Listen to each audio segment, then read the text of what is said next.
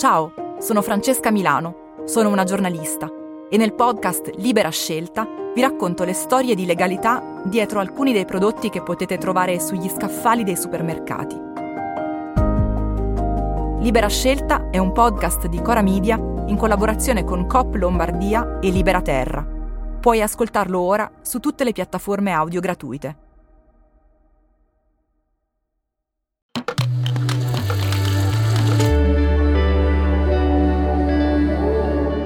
Cora.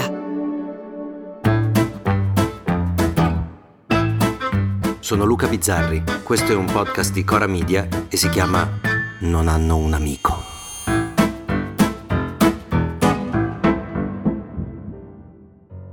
Ci sono argomenti, fatti di cui io non vorrei parlare. E infatti io non parlerò di quel che è successo tra Chiara Ferragni e Giulietta, spero che il nome sia di fantasia ma mi sa di no, una bambina di 11 anni che ha criticato la signora famosa, che le ha risposto piccata, e naturalmente il dialogo tra un'adulta che vende i propri prodotti sui social e una bambina di 11 anni ha attirato l'attenzione dei cacciatori di click. E ci sta, ma a me non è parso molto interessante. Mi è scappato solo un cosa ci fa su Instagram un undicenne, come credo sia scappato a migliaia di persone. Ma per me poi era finita lì. Dopo però, il giorno dopo, ho letto un articolo in cui una solerte giornalista intervistava tutta la famiglia Giulietta. L'incipit è già l'articolo. Giulietta appare in videochiamata in tutto il suo splendore di undicenne sul divano di casa in Svizzera, con la famiglia al completo, mamma Vittoria, papà Stefano, il fratello Edoardo di due anni più grande e Ascagno, il Cavalier King di cinque. Già uno che chiama il cane Ascanio, vabbè. Manca Thor, doppio pony di 15 anni, lui è al maneggio. Ah vedi, pensavo che il pony fosse in salotto. E sopra c'è una foto, sopra il titolo, col viso di Giulietta oscurato, non si sa mai, eh. E la didascalia è Giulietta, la campioncina che ha criticato Chiara Ferragni. Ciao guys. Ora, forse basterebbe questo per ridere di noi e tirare avanti, ma questa intervista racconta la famiglia degli anni 2000 più di ogni altro studio di sociologia. Dice che Giulietta intanto aveva il profilo Instagram sotto il controllo dei genitori, ma che lo gestiva lei con assennatezza. Con cosa lo gestiva? Eh sì, infatti una delle caratteristiche degli undicenni è proprio quella, fare le cose con assennatezza. Mica essere in balia delle illusioni, mica credere che Babbo Natale scenda dal camino, che i bambini li porti la cicogna o che papà e mamma staranno per sempre insieme. No, l'assennatezza. Ma c'è ancora un'età in cui è un diritto essere un po' tonti? No. No, infatti arriva il papà Stefano che dice credo si debba avere più fiducia nello spirito critico dei ragazzini che hanno la testa sulle spalle. Lo spirito critico di chi? Di un undicenne? Adesso voi ve lo ricordate il vostro spirito critico a 11 anni? Ma soprattutto ve lo ricordate quanto contava in casa vostra il vostro spirito critico? Ma se avessi detto alla mamma Rosalina di tenere in considerazione il mio spirito critico, credo mi avrebbe fatto ingoiare una ciabatta. Forse nel dubbio. Ma di che diavolo stiamo parlando?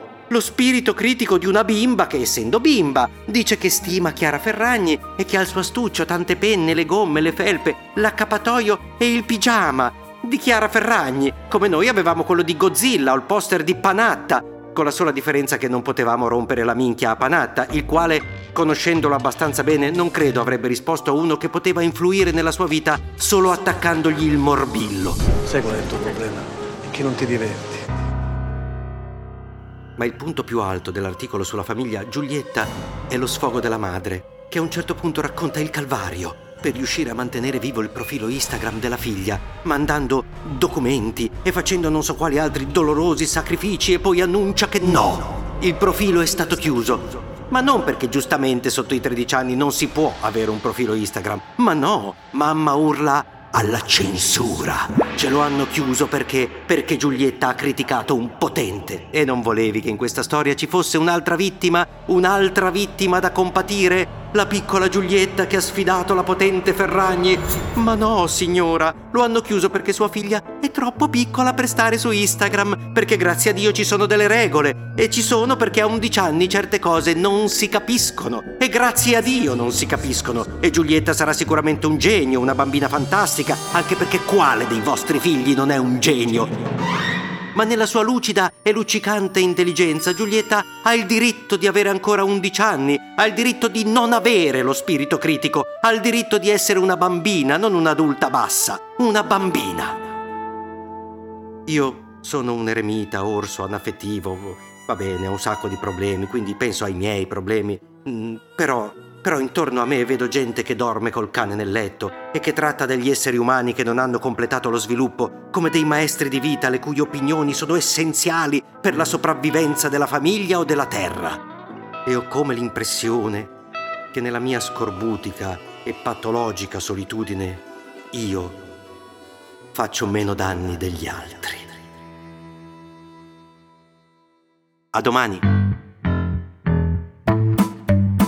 Se volete commentare, se avete idee o suggerimenti per nuove chat di WhatsApp o testimonianze di nuove chat di WhatsApp, potete scriverci a nonanunamico@gmail.com o nonanunamico@coramedia.com. Anche per gli insulti, prendiamo anche quelli.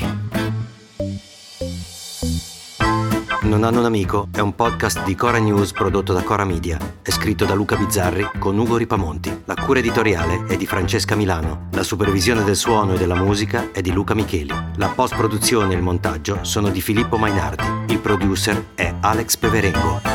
Le fonti dei contributi audio sono indicate nella sinossi.